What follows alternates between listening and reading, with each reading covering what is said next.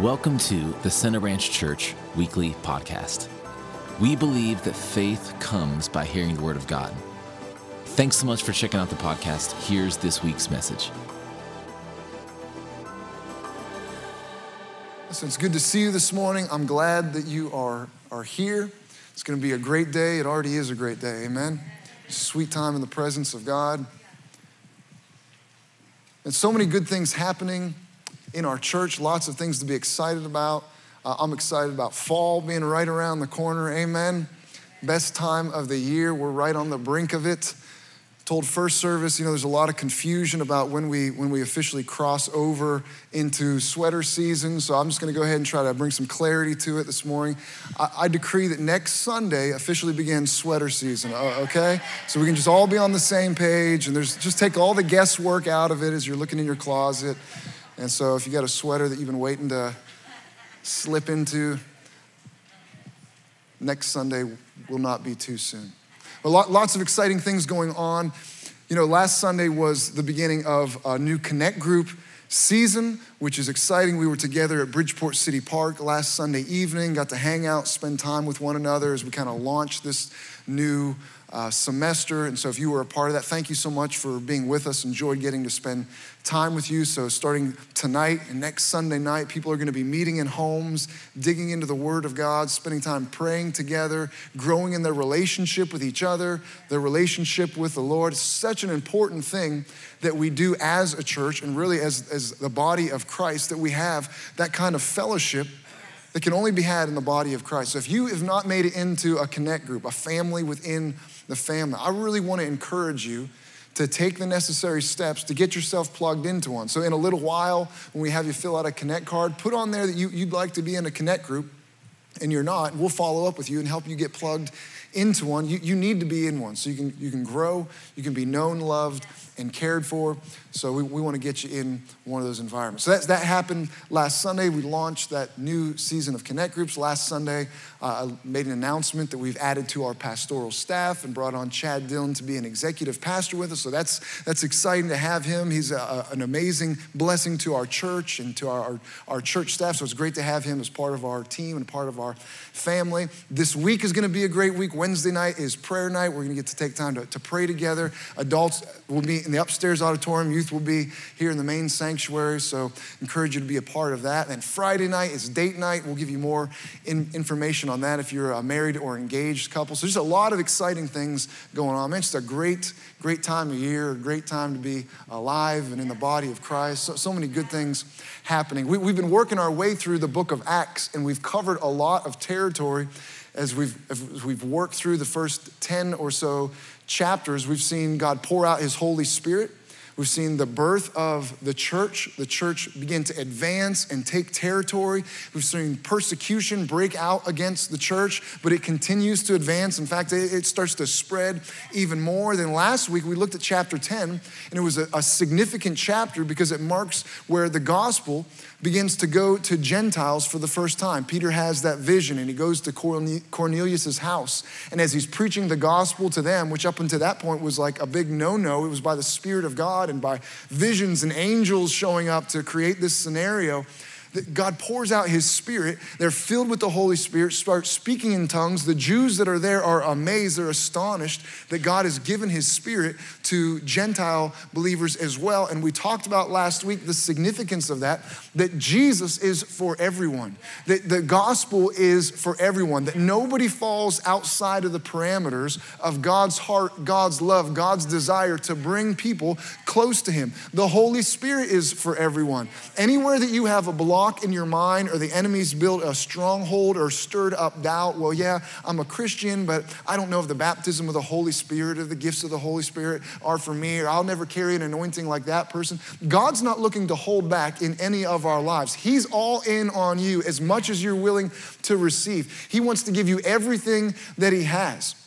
Amen. No good thing, the Bible says, does he withhold from those who love him and are called according to his purposes. So if there is a, a question about whether God wants you to go to that deeper, higher, stronger place, listen, on God's end, he, he's all in on you. It's just a matter of receiving. The gospel is for everyone. The anointing is for everyone. The Spirit of God is for everyone that would receive. It's for everyone. We looked at Acts chapter ten, verse thirty-eight. As he's presenting the gospel, he starts off and he says, well, you know how, how God anointed Jesus of Nazareth with the Holy Spirit and with power, and he went about doing good and healing all who were oppressed uh, of the devil. And that's the role that we have in this life. If we're gonna carry that same Holy Spirit, that same anointing, he wants us to live our lives like, like Jesus did, to, to go around doing good and healing people who need healing and delivering people who need deliverance. That, that, that is our role while we are here. And so we're going to pick things up in Acts chapter eleven. If you have your Bible, Acts chapter eleven. If your Connect group is meeting tonight, you can discuss what we talk about today. If you've been studying this along with us, different things that you've been learning, insight the Holy Spirit's been giving you. Next week, any guesses where we'll be? Acts chapter twelve. Wasn't it wasn't a trick question? The numbers go in order like that. So after eleven is, is twelve. So this week you can study it. We'll talk about it next week. We'll feel like the Lord is speaking to us as a church. When you get together with your Connect group family, break out your, your notebook, your journal, your diary, whatever you, you call the book that you, you write in, and you can share, you know, here, here's what God was speaking to me about this. I told you we're, we're leaving a lot of meat on the bones, and your, your Connect group family is a great place to, to dig into that. So Acts chapter eleven, starting in verse one. It says, soon the news reached the apostles and other believers in Judea that the Gentiles had received the word of God. But when Peter arrived back in Jerusalem, the Jewish believers criticized him. You entered the home of Gentiles and even ate with them, they said. I don't know if you've ever had a scenario in your life or a conversation you're having with somebody that you're, you're sharing something that is a big deal. Maybe it's really good news. And as you're sharing it with them, maybe your spouse, a friend, your, your child, you can tell that they're missing the point of what you're saying. That you're sharing something big and they're focused on some little side detail. Like that's not, that's not even what I'm saying. That's not even like, you're missing the scope of what I'm trying to communicate. It, it can happen a lot of different scenarios. I remember when I was a youth pastor and would take kids away to youth camp, which was always just an a, amazing week with these young people. And we'd spend all week, you know, staying up late and doing all kinds of crazy stuff, having powerful times in the presence of God. You'd come back at the end of the week and it, it was awesome, but you would be exhausted. And I can remember reporting back what had happened and sharing, you know, we had we had eighteen kids give their hearts to the Lord, and twenty kids received the baptism of the Holy Spirit, and a dozen kids felt a call into full-time ministry, and just sharing all everything that happened, what God did at camp, and the only response being something along the lines of, well, I can tell you one thing you didn't do last week, you didn't clean out the van when you got back. You just think, oh, I'm not, I got back at midnight, I was exhausted, I haven't seen my family in a week, I was gonna do it, I was gonna do it first thing Monday morning. You know, just like, you're missing the, you're not hearing how, how beautiful what I, I'm sharing with you is. You're, you're focused on something that, that doesn't really matter. I don't know if you've ever had an experience like that, but that's similar to what's happening in these first few verses. It says, when, when news got back to the believers in Jerusalem, news arrived, they, they heard what had been going on. What, what did they hear? Heard, so they heard something about Peter and the Gentiles. What was it? It wasn't that Peter had been partying with the Gentiles. It wasn't that he'd been sleeping around with a bunch of Gentile women. What was the news? The news was, I'll read it again, verse one. Soon the news reached the apostles and other believers in Judea that the Gentiles had received the word of God. That was the news.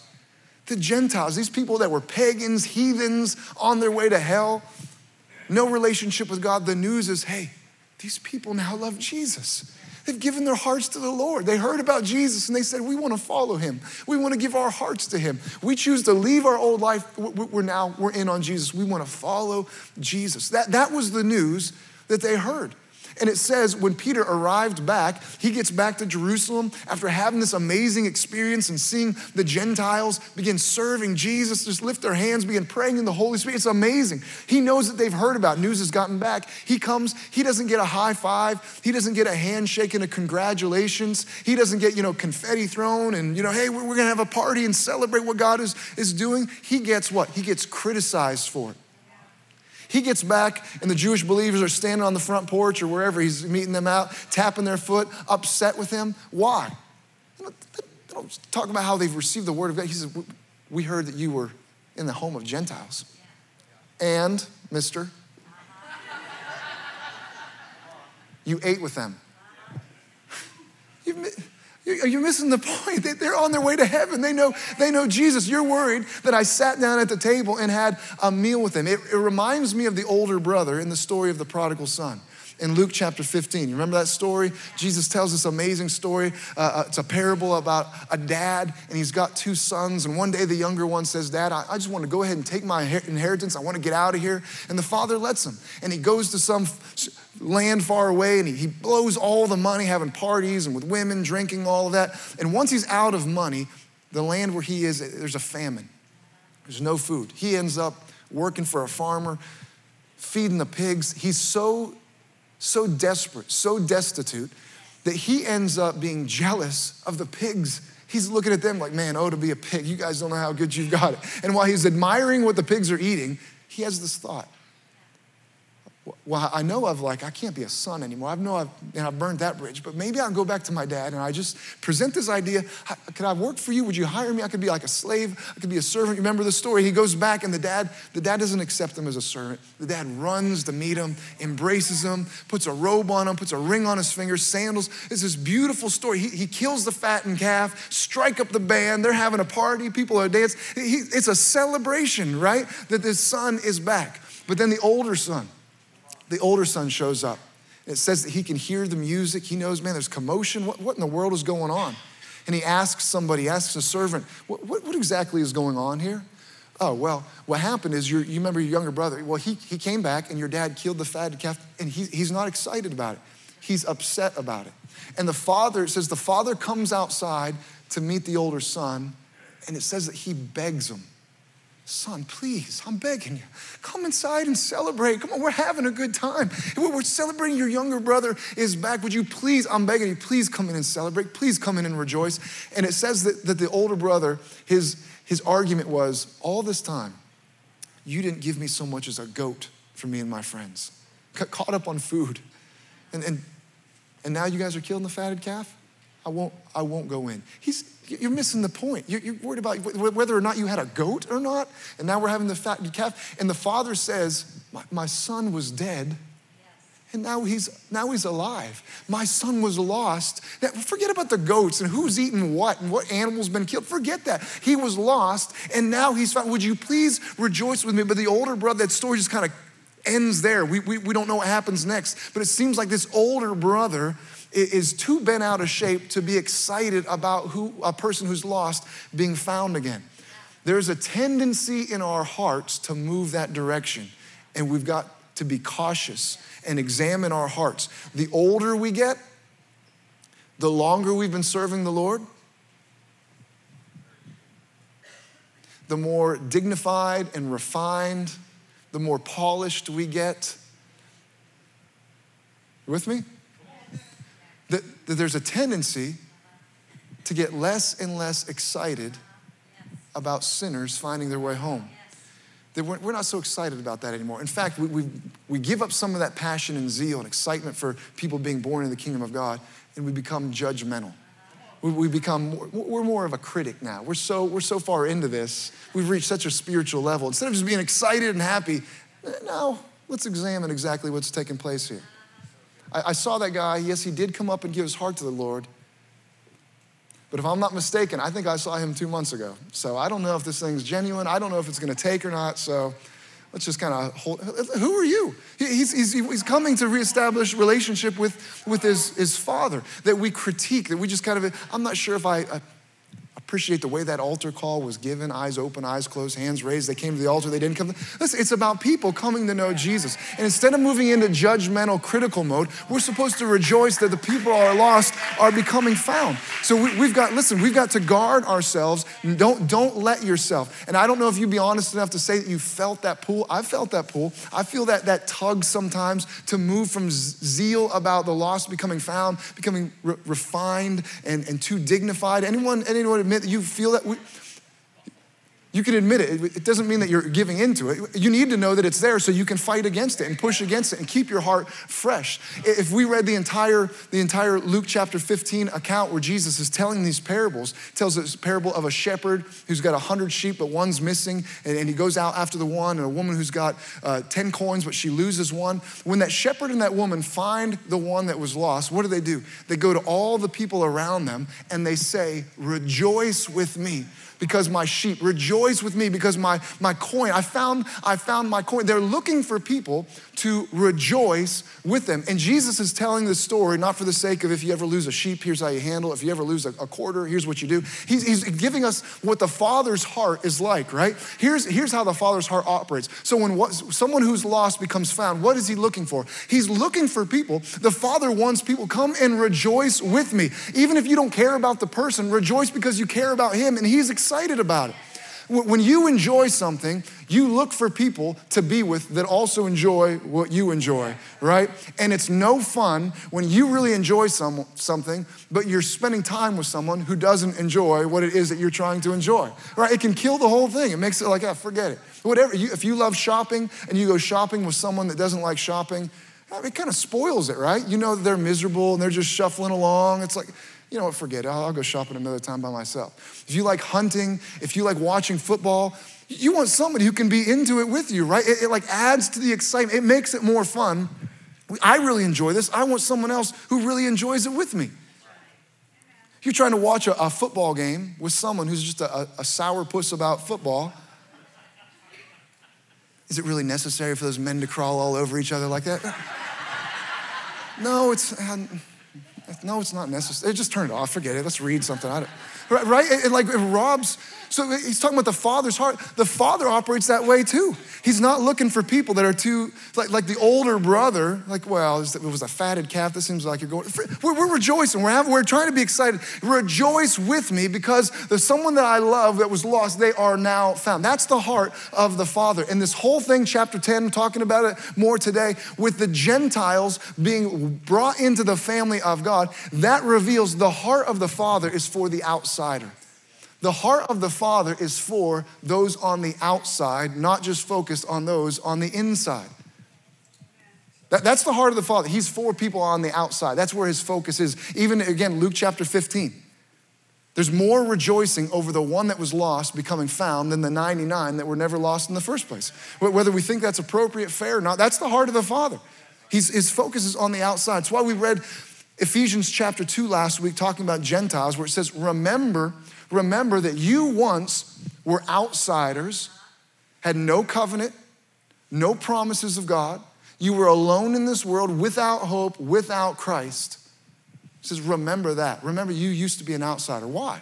Because then you can understand how wonderful it is that God's heart is for the outsider. Because that heart for the outsider is what moved you from being an outsider to an insider. That's how we got into the kingdom of God. Because God's heart is for the people that don't know him to bring them so that we do know him. So it's important that you and I line our hearts up with him. And the tendency is pe- people are selfish. You're selfish. I mean, you know, just left to your own devices, you are selfish. We just are. So once we become insiders, where does the focus become? If we're not careful, it becomes on us. It becomes, we're insiders. We should make church about us. We should make things about us. We should try to just make it so we're comfortable in our own preferences and how we want things to go, that it becomes about us. But the Father's heart is for the outsider. So the way we do things as a church, the way that we function, we should be sensitive. We should be focused. We should have an awareness on the outsider so we can bring them to become insiders. That's where the Father's, that's where the Father's heart is, moving outsiders to insiders. That's the Father's heart. Do you know that on an average Sunday, we have between ten and twenty first-time, first-time guests? That, that's amazing. Between yeah. We know, you're unsure whether to clap or not, and yeah, you're right. Is that a good thing or a bad thing? It depends how they are received. Because just because they come for the first time, obviously not everyone's sticking around. When people come to church for the first time, first of all, that's a huge step. Maybe it's been a while since you came to a church for the first time. I mean, there's a lot of nerves, a lot of like eh, discomfort that you've got to get over to come in. And especially larger churches can be intimidating to people. So the larger our church gets, the more intentional we're going to have to be about making people that are outsiders feel like they're welcome. One of the reasons people come to church is because they're looking for belonging. They want to they want to be loved and accepted. We're, we're wired that way. People were made to be a part of the family of God. And until they are, there's going to be a longing, that longing for belonging, right? So maybe, maybe you're here and you're one of those people. If this is a regular Sunday, there's ten to twenty people here. It's their first time. So when people come and they're looking for belonging, do I fit here? Do I, do I can I be loved here? But we're just all satisfied in the fact that we belong. And we're just excited to see each other, and we're just clumped up in our little groups of friends that we haven't seen in a week. You can have people come, they're looking to belong, and we all feel like we belong, but they're, they're on the outside looking in. So we, we've got to be aware, because we're, we're not supposed to represent ourselves. That I'm not supposed to represent me and represent that I've got a lot of great friends and that I'm surrounded by wonderful people and I've got a great family and I'm pretty, I'm pretty comfortable, I'm pretty satisfied. I'm supposed to represent the heart of the Father. You're supposed to represent the heart of Jesus. So when people come, what's his heart? We, there's a place for you. Everyone belongs. I want you, there is a place, you belong in the family of God, and we've got a spot that is just right for you. But like Pastor Jonathan's been saying on Sunday mornings, it's not the same without you. We, we need you. You belong in the family of God. That, that's what we're supposed to represent. Not just representing my little circle of friends and how happy I am. Praise God for that, but not everybody has that. We're supposed to be connecting people with the newness of life that's found only, found only in Jesus Christ. Verse four. Then Peter told them exactly what had happened. I was in the town of Joppa, he said, and while I was praying, I went into a trance and saw a vision. Something like a large sheet was let down by its four corners from the sky, and it came right down to me. When I looked inside the sheet, I saw all sorts of tame and wild animals, reptiles and birds, and I heard a voice say, "Get up, Peter, kill and eat them." "No, Lord," I replied, "I've never eaten anything that our Jewish laws have declared impure or unclean." But the voice from heaven spoke again, "Do not call something unclean if God has made it clean." We talked about that last week. When God says something, it's a mistake to disagree with what God says, right? Don't disagree. If God says something, don't say something different than what God says. We should agree with God concerning you, what he has to say about you, your role, your calling, your anointing. Don't disagree. Don't, don't side with your feelings over what God has to say about you. If God said it, we need to line ourselves up with that. But again, in context about people, if God says, I want that person, they're desirable, we, we've got to take his heart and his perspective on it, that he desires everybody, and that means we, we've got to go after who? Yes, everybody. Everybody. Everybody. But the voice from heaven, verse nine again, spoke again, "Do not call something unclean if God has made it clean." This happened three times before the sheet and all it contained was pulled back up to heaven. Just then, three men who'd been sent from Caesarea arrived at the house where we were staying. The Holy Spirit told me to go with them and not to worry that they were Gentiles. These six brothers here accompanied me, and we soon entered the home of the man who had sent for us. He told us how an angel had appeared to him in his home and had told him, send messengers to Joppa and summon a man named Simon Peter. He will tell you how you and everyone in your household can be saved. As I began to speak, Peter continued, the Holy Spirit fell on them, just as he fell on us at the beginning. Then I thought of the Lord's words when he said, John baptized with water, but you will be baptized with the Holy Spirit. And since God gave these Gentiles the same gift he gave us when we believed in the Lord Jesus Christ, who was I to stand in God's way? So he, he kind of recounts the, the whole story. If you missed last week, well, now you're caught up to speed. He tells us everything that happened in, in chapter ten. Which, do you think that the Holy Spirit, when he's inspiring this to be written, when he's writing chapter eleven, forgot that he just you just told us this in the last chapter? You think it slipped his mind? Or is this so incredibly important, the way that this, this, the way that this happens, the emphasis on God making it a point three times in chapter ten, three times in, in chapter eleven. emphasize and re-emphasize, God wants everyone. No one is outside. Don't, don't, don't turn your heart, don't turn a blind eye towards these people. God wants them in. The Holy Spirit knew he, knew he just told us that, but he's emphasizing it because it is so incredibly important. Now notice as he's recounting it, the role of the Holy Spirit, that the Holy Spirit dealt with Peter's heart. The Holy Spirit caused them to have a vision. The Holy Spirit said, hey, when these men come, go ahead and go with them. Don't worry about their, that they're Gentiles. The Holy Spirit dealt with Cornelius. The Holy Spirit sent those men to go and find Peter. The Holy Spirit fell on the Gentiles as they heard the gospel and gave their hearts to the Lord. That the Holy Spirit is working through this entire, entire thing. It's important that we stay sensitive to the leading of the Holy Spirit. The Holy Spirit is orchestrating everything that happens in this story. And Peter, Peter had objections, right? Peter had his own prejudice. Peter had his own preferences. There were certain things that he thought were appropriate and inappropriate and how he would do things and how he wouldn't do things. But in spite of that, because he kept himself yielded to the moving of the Holy Spirit and the direction of the Holy Spirit, in spite of all those objections and preferences and all this stuff he had in his own mind, he was still able to be used by God and carry out the will of God because he stayed sensitive to the Holy Spirit. You and I have objections. You and I have opinions that might not always match up with the opinion of God. And that can be okay as long as we keep ourselves yielded and obedient to the leading of the Holy Spirit. That in spite of, I, I don't know if I would have done it that way. I'm not sure if I would want that guy in my family. Listen, if I can stay sensitive to the leading of the Holy Spirit, the Holy Spirit can help me trust all of that nonsense going on in my own heart, in my own mind, but I've got to be careful not to allow my preferences and my emotions in my own mind to trump what the Holy Spirit's telling us. So the Holy Spirit moves through this whole situation. He recounts the story.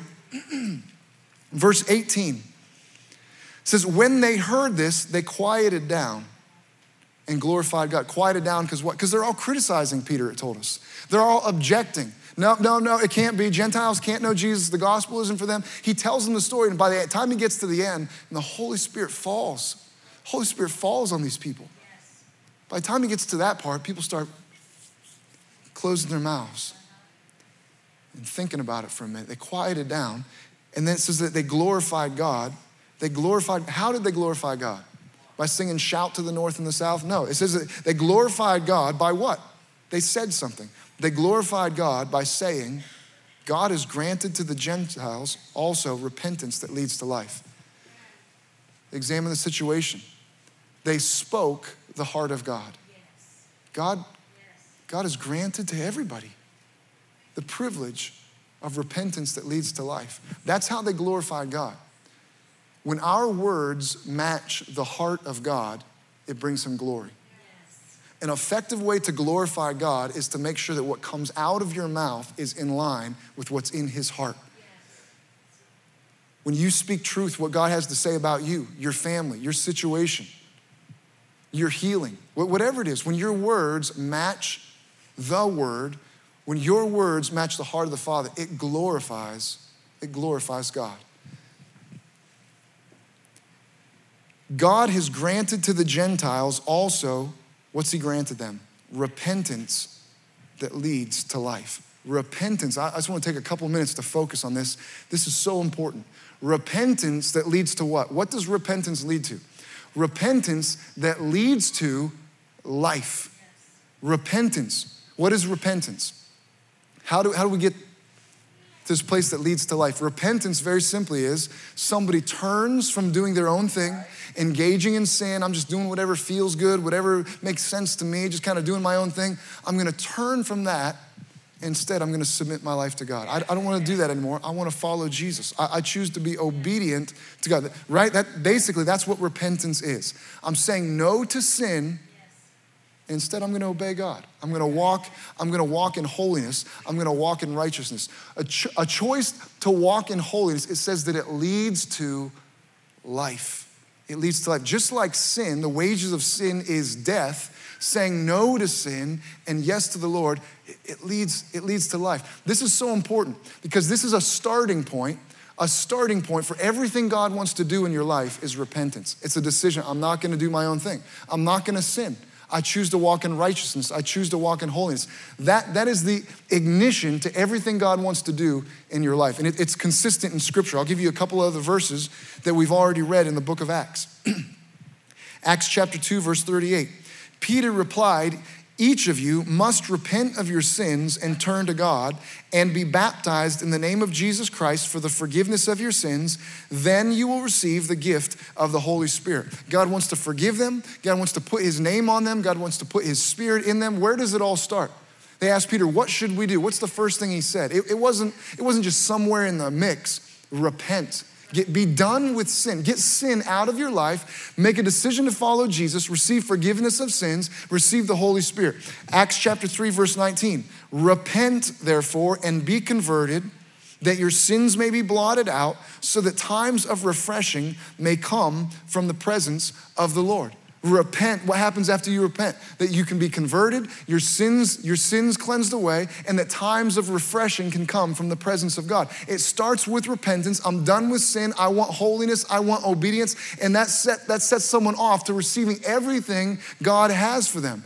This is important because the enemy will try to get people serving, after they start serving the Lord, to eventually start finding their way back into sin. Start making allowance for sin in their lives. And when you choose to allow sin to come back in, because you know you're, you're you're more mature now, so you can start cracking the door open.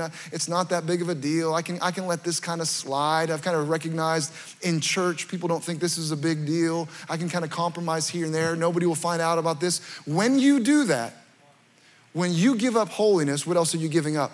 Refreshing from the presence of God. You're also giving up life. You're inviting death into your life. Because it's repentance, it's holiness. People deal with so many issues that they blame on the devil when in reality they should be blaming themselves, because their allowance for sin in their lives is what's opened them up. Man, I'm so worn out. My life is so cold. My life is so stale. My prayer, my prayer life is dead. It's because you allowed sin into your life, and life comes from repentance. Life comes from walking in holiness. Refreshing from the presence of God comes from making a decision. I'm not going to allow sin in my life anymore. We live in a time where even in church culture, it's become edgy and trendy to allow certain sins to become a part of your life, to compromise and go along with culture in relationships and sexual things, sexual in your life, living with someone that you're not married to, allowing yourself to become drunk, all kinds of different areas that the, the modern church has become accepting of, but the, the Bible hasn't changed. God's word stands true forever, and if he says that we shouldn't do it, listen, walking in obedience and holiness might make you seem foolish and out of touch in the short term. The world doesn't understand holiness. It doesn't understand obedience. So you might become an object of mockery in the short term, but in the long term, you'll never regret walking in obedience. In the long term, you'll always be glad that you chose holiness over sin. We've got to keep an eye on eternity. Live not for, not for the short term or the temporary. There are people that have made compromises that seem to pay off short-term, but they, they pay dearly long-term. And people that have made sacrifices short-term that paid dearly long-term in a positive, in a positive way. So when people mock you, think that you're crazy, think that you're a prude, think that you're just out of touch, you're old-fashioned because you're waiting till you're married, because you're choosing not, not to get drunk or go to that place, whatever the example is, because you don't watch that kind of thing or look at those things or engage with those kind of people, whatever it is, when you're saying, no, I'm, I'm not gonna do that, and you're an object of mockery, listen, if you're walking in obedience and holiness, long-term, you'll always be thankful that you did. You can have ten years of obedience that makes you look like a fool, and the eleventh year, you become, it looks like the entire eleven years you were, you were completely wise, because it It manifests. Yes. Noah is a great example of this. There was a large season of Noah's life where he looked like a fool. Yes. He spent his resources, he spent his time, he spent his energy doing what? Obeying God. He, he looked like a crazy man. He's building a giant boat when it didn't even rain, building it on dry ground. He looked like he was crazy. And then in the span of twenty-four hours, he seemed like the smartest man who ever walked the earth, because he walked in obedience. And he was living for the long term. There come a point in time, in this life or in the next life, where you, you seem so wise for choosing to walk in holiness and righteousness and not giving in to the sway of culture and temptation and everything that this world would have to offer. We've got to be people that walk in holiness and righteousness. Repentance leads to life. The early church had moving of God's Spirit, signs and wonders, miracles, all kinds of wonderful things because they genuinely consecrated themselves to the Lord. There was a high, a high standard of righteousness and holiness, and if we want to experience what they experienced, we've got to have a high standard of holiness and righteousness in our church. Let, let me read to you from Second Peter chapter two. Starting in verse twenty, it says, and when people escape from the wickedness of the world by knowing our Lord and Savior, Jesus Christ, that's a lot of us. We've escaped from the wickedness of the world because we've come to know Jesus. When people escape from the wickedness of the world by knowing our Lord and Savior, Jesus Christ, and then get tangled up and enslaved by sin again, they are worse off than before. It would have been better if they had not known the way of righteousness, than to know it and then reject the command they were given to live a holy life. They prove the truth of this proverb that a dog returns to its vomit, and another says, a washed pig returns to the mud. Why would Peter give us that kind of warning? Because it happens all the time. People come to know Jesus, they get their life pure, and then they drift back into sin. He said, you would have been, you would have been better off to never known Jesus in the first place. What's that saying? Someone who doesn't know Jesus in the first place, what, what, where are they headed? Someone who doesn't know Jesus, they're on their way to hell. It's possible to be worse off than that. That, that, that is a pretty bad situation to be in, then you're worse off than someone that's on their way to hell. That you knew the way of righteousness and you rejected the command to live a holy life. That's, that's what it says. Every blessing God has for you, the starting point is repentance. It starts with walking in holiness, times of refreshing from his presence, the, the, the Spirit of God filling you, anointing, the leading of the Holy Spirit, different blessings that he wants to pour out in your life. The starting point is a decision. God, I, I don't want to do my own thing. I don't want a, a life of sin. I, I want to follow you, a choice to obey the Lord. Verse nineteen.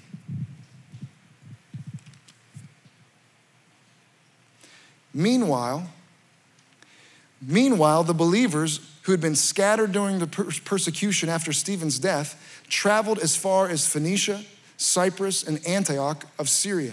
They preached the word of God, but only to Jews. However, some of the believers who went to Antioch from Cyprus and Cyrene began preaching to the Gentiles about the Lord Jesus. The power of the Lord was with them, and a large number of these Gentiles believed and turned to the Lord. It says, meanwhile, believers are still being scattered all over the place. They're going from one city to another to another. And what happens everywhere these believers go?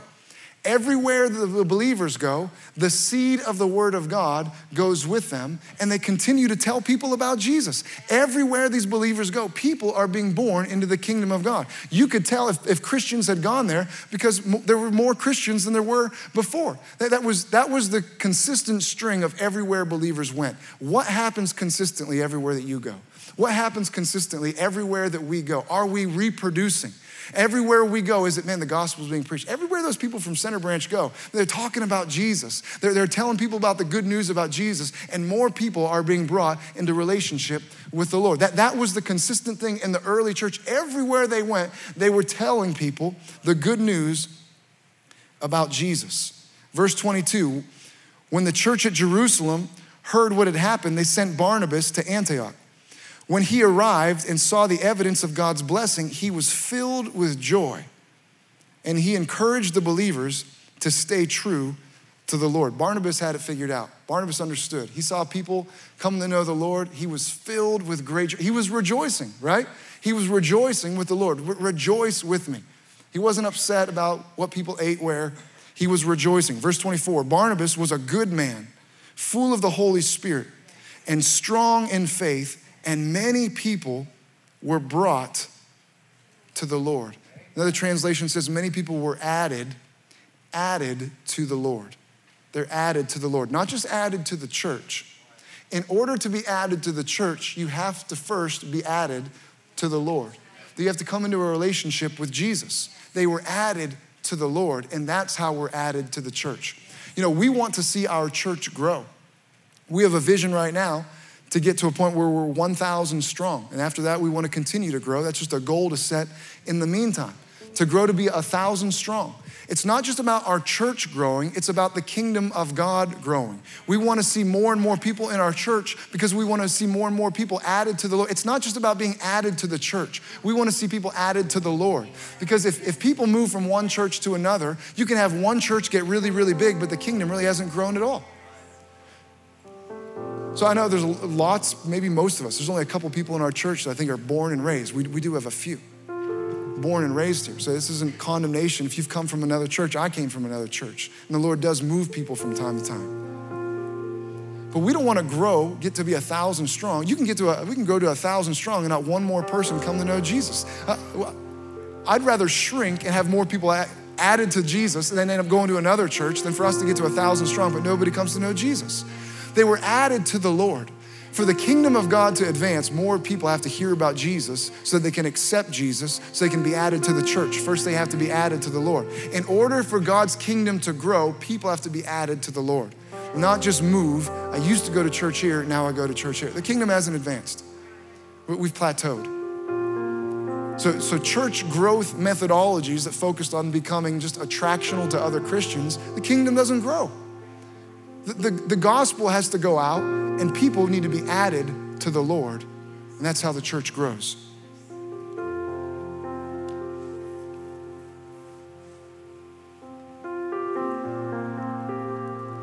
Then Barnabas, verse twenty-five, then Barnabas went on to Tarsus to look for Saul. When he found him, he brought him back to Antioch. Both of them stayed there with the church for a full year, teaching large crowds of people. It was at Antioch that the believers were first called Christians. It was at Antioch when all this is going on. People teaching, talking about the Lord. It's the first time that they were called Christians. Christians was there. Christians. You know, we were out to dinner last night, and while we were at the restaurant, I noticed a bunch of people came into the restaurant just kind of trickling in, wearing gold and blue and West Virginia gear. And I, I didn't have to ask them. I could tell by what they were saying, the way they were conducting themselves, how they had clothed themselves. I knew that they were on their way home from the W V U game, right? I, I just knew. They were West Virginia fans. They were West Virginians. Right, by, by the way they conduct themselves. I, I just knew, hey, those are West Virginians, West Virginia fans, how they'd clothed themselves. It says, in, in this town, people started becoming, if you're a follower of Jesus, you earn the reputation of being, you are a Christian, a Christ, a Christian. Like you, you are from West Virginia, you are a West Virginian. You're from America, you are an American. It means that's, that's where I'm from, that's where I belong, that's, that's where I'm at home. Well, we've been born into Christ. That I'm at home in Christ, you're at home in, in Christ. That's where we that's where we belong, that you are a Christ, a Christian, a Christian. So they, they earned the reputation of being Christians because of the way that they acted, the way they conducted themselves, how they clothed themselves in righteousness, how they put on Christ. And you could tell that they're going around, they're, they're acting, they're acting like Jesus. They're acting like, like Christ. You know, Jesus, Jesus was Jesus Christ, not because that was his last name. You know that, right? Christ wasn't just Jesus' last name. It was a title. It was a description. It was a calling. It, it was describing the reality. It means the anointed one. That Jesus was Jesus Christ because he carried the presence of God, the Spirit of God, that he had a specific calling on his life, that he was sent to seek and save the lost. The Spirit of the sovereign God was upon him to preach good news. He, that's why he was the Christ. He was called Jesus Christ. So we are called Christians, Christians, for a similar reason. That the same Spirit that was in Jesus is in our lives, that we can have that same presence of God and we have a similar calling to seek and to save that which was lost. You know, sometimes people wear the, the title Christian like they do carry a last name. You know, last names used to be more descriptive too. You have someone that was John Smith because he was a blacksmith and worked with metals, and it was a description of his calling and the role that he filled in society. But now you can have somebody with that last name. It's just, eh, it's just, I don't know, it's just John Smith. I don't, I don't know. Steve Johnson. Oh, John's son is, you're the son of John. No, my dad, my dad's name is Mark. I, I don't know. So it, it don't, they don't mean as much anymore, right? Well, Christian can be like that. It used, it used to mean, man, those, those people are Christians. They, they go around, they carry the presence of God. They're just, they, those people live from a point, all their life is all about Jesus. They carry an anointing. They, they just go around seeking and saving the lost. And in our lives, it can be just come like a, a last name. It's just like, like I don't, yeah, I go to church. Christian used to mean something more than it means now. Now it just means eh, they're, they're Christians. It means that they're conservative. They lean, they lean to, to the right when it comes to their voting. They vote Republican, they're Christians.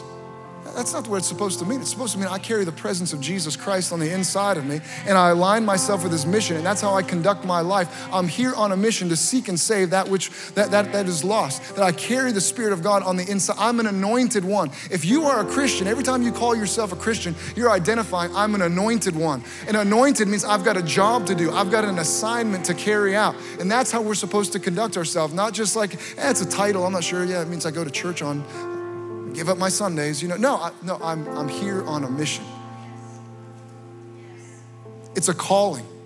It, it's a, a description of the reality of your life that you are an anointed, you are an anointed one. You know, as we read through this chapter, the bulk of this chapter is talking about people going and telling others about Jesus. Peter recounting his story, how he was, man, I traveled all this way and I, I told people about Jesus and they were born into the kingdom of God, God poured out his Spirit. Then it says, meanwhile, there's these other people traveling around telling people about Jesus and the kingdom of God is growing. Barnabas goes and checks it out. Even more people are added to the Lord. That's the bulk of this chapter. So I don't know how we could read this chapter and not come away challenged that that's what we need to be doing as followers of Jesus. We need to be busy telling other people about Jesus, that I'm an anointed one. I'm supposed to be a Christian. You know, I wonder if, if Christian was never a term, if they never, if in chapter eleven in Antioch, nobody ever came up with that name, that we could conduct ourselves in a way that they'd come up with that name now by the way that we live our lives, that the people in our community would watch us live our lives. And even if they've never heard that term, it didn't exist, they'd watch us, man, those people like a bunch of little Christs running around. Those anointed people go around advancing the kingdom, talking about Jesus, healing all who are sick and oppressed of the enemy. They're, they're, you know, let's just start calling them Christians, because that's how they conduct themselves, that we, we would be worthy of that kind of name being added to our lives to describe the way that we conduct ourselves. Ourselves. We need to be busy telling people about Jesus. That that's our assignment. We're anointed to do it. It's just whether we're obedient or not. So I, I want to take a, a couple minutes to pray this morning. And I want to challenge you to make a commitment that this week, this week you're going to tell somebody about Jesus. That you're going to tell someone about Jesus. I, I, you can pray about it. I want you to be in business if you make that commitment. In just a couple minutes, if you're willing to make that commitment, I want to pray for you. I want to anoint you. You are a Christian. You are an anointed one. That you're going to go out this week and bring people into the kingdom of God. That by the time we meet together next week, there's gonna be testimonies of coworkers and friends and family members and neighbors and, and waitresses and waiters that are born into the kingdom of God. Families that right now are lost will be born into the kingdom of God. And if God's dealing with our heart, if the Spirit of God is stirring us up, I need to tell people about Jesus. What we've seen as we've been studying Acts is that the Holy Spirit is dealing on one end of the situation, he's working on the other end of the situation as well. As God is stirring people's hearts, man, I, I gotta tell someone about Jesus. I gotta do something. I can't keep it shut up. I know I've got a responsibility. That means the Holy Spirit is busy somewhere, in someone's living room, in a restaurant, in, in someone's bed as they're sleeping in on a Sunday morning. He's working on their heart, tilling the ground, preparing them for that encounter you have with him this week, that when you're willing to speak a word, just like Peter, you've, you've got your prejudices. I don't wanna do it. I don't feel comfortable. If you allow the Holy Spirit and what he wants to do, he wants to bring people into relationship with Jesus. If you'll yield yourself to him, the Holy Spirit's already working on the other end of the situation to make sure that you're effective and you bring forth fruit this week. So I want to pray with people that'll make that commitment. This week, I, I commit, I will tell someone about Jesus. I'm telling someone about Jesus. I'm proclaiming the gospel. And if it sounds too complicated or difficult, go back to chapter ten and look at how Peter proclaimed it. It's not complicated. God, God sent his son Jesus. He went around healing people, but you know what? They ended up killing him, and he died on the cross three days later. God raised him from the dead, and anyone who believes in Jesus can have forgiveness of sins. So you, you, can, you can boil it down. Don't make it complicated. It's simple. The gospel is the power of God. Romans chapter one says the gospel, that simple message, the simplicity of it's the power of God to save to the uttermost, to destroy strongholds of sin, to pull someone out of the fires of hell, to pull someone out of the kingdom of darkness and transfer them into the kingdom of God's dear Son. The gospel has that power. Nothing's powerful like the gospel. Don't, don't get bored with it. Don't be bored with the gospel. It's the power of God.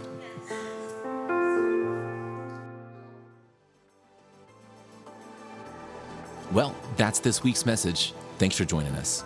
To stay connected with us throughout the week, make sure you follow us on Instagram and Facebook. You can also watch previous week's services on our YouTube page.